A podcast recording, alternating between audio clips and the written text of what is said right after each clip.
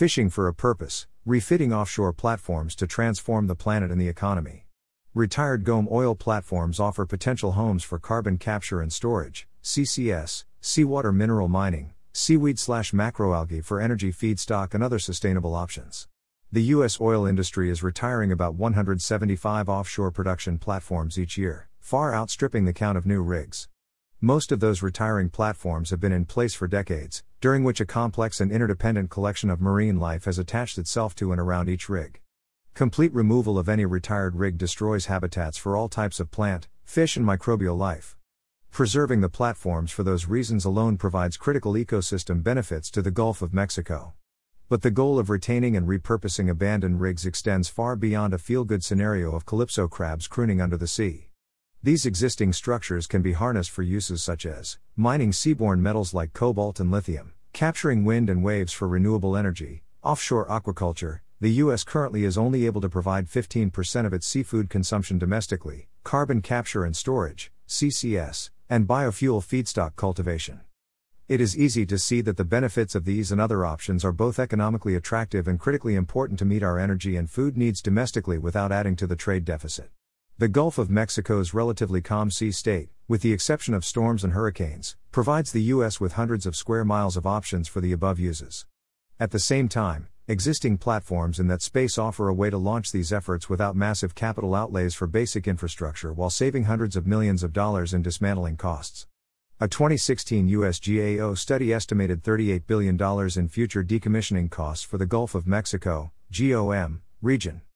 Repurposing these platforms would allow some of this to be applied to more useful purposes and would also relieve the question of where to dispose of all that iron. What repurposing looks like.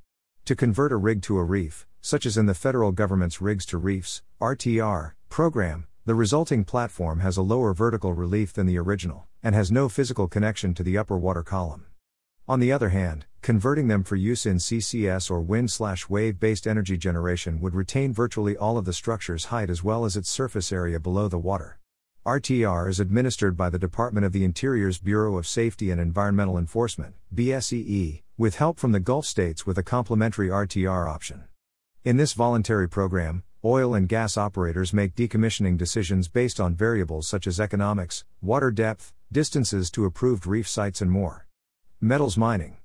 Reducing imports of protein sources and of minerals used in batteries and EVs are both issues of national security. As stated, the U.S. currently imports 85% of its seafood and 76% of its cobalt, the latter a key metal in lithium ion batteries. The cobalt figure is provided by the Department of Energy, DOE. More than half of global cobalt production comes from politically unstable countries. Also, 80% of the nation's lithium battery imports come from China.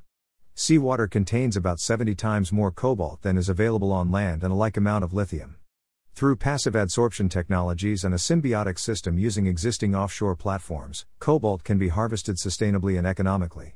A study by Cornell University showed that retrofitting just 76 retired platforms in the Gulf could extract an estimated 27.3% of the nation's cobalt requirements as of 2017. Gori has teamed with Cornell to apply for funding to sample seawater at two GOM platform sites to learn if the water contains sufficient quantities of lithium and cobalt to support adsorption harvesting.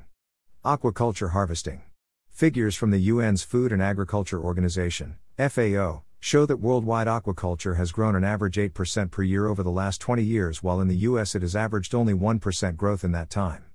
FAO also predicts continuing growth in seafood consumption.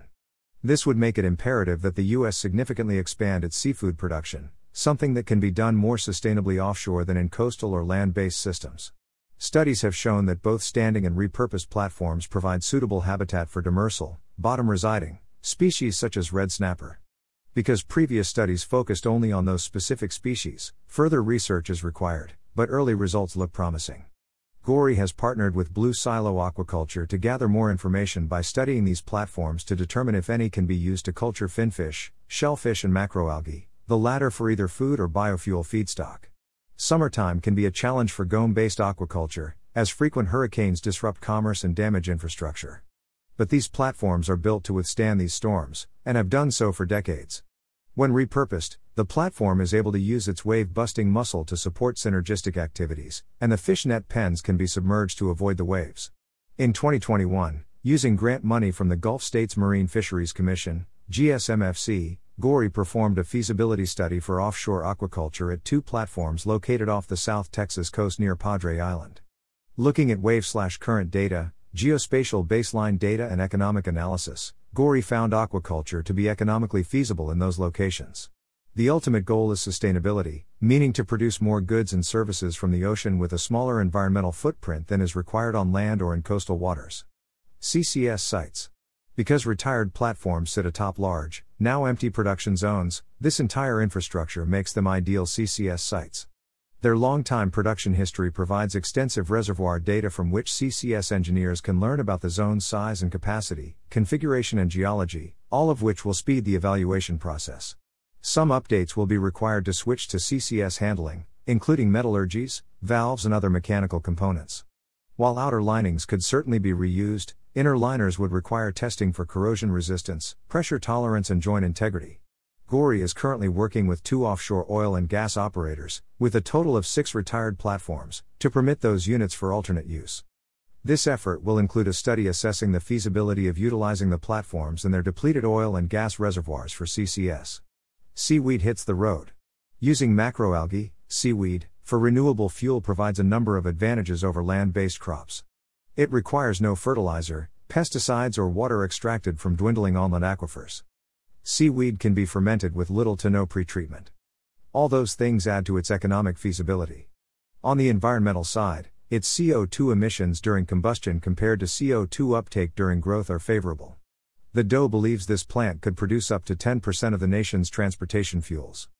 Gori has completed a preliminary design for a platform based offshore seaweed farming system. More to come. All this is actually just a start. Other uses could include education and ecotourism, wind and wave power generation, using that power to bust H2O into green hydrogen and more. Reusing these platforms saves millions in construction costs for whatever entity adopts them, smoothing the way to economic feasibility.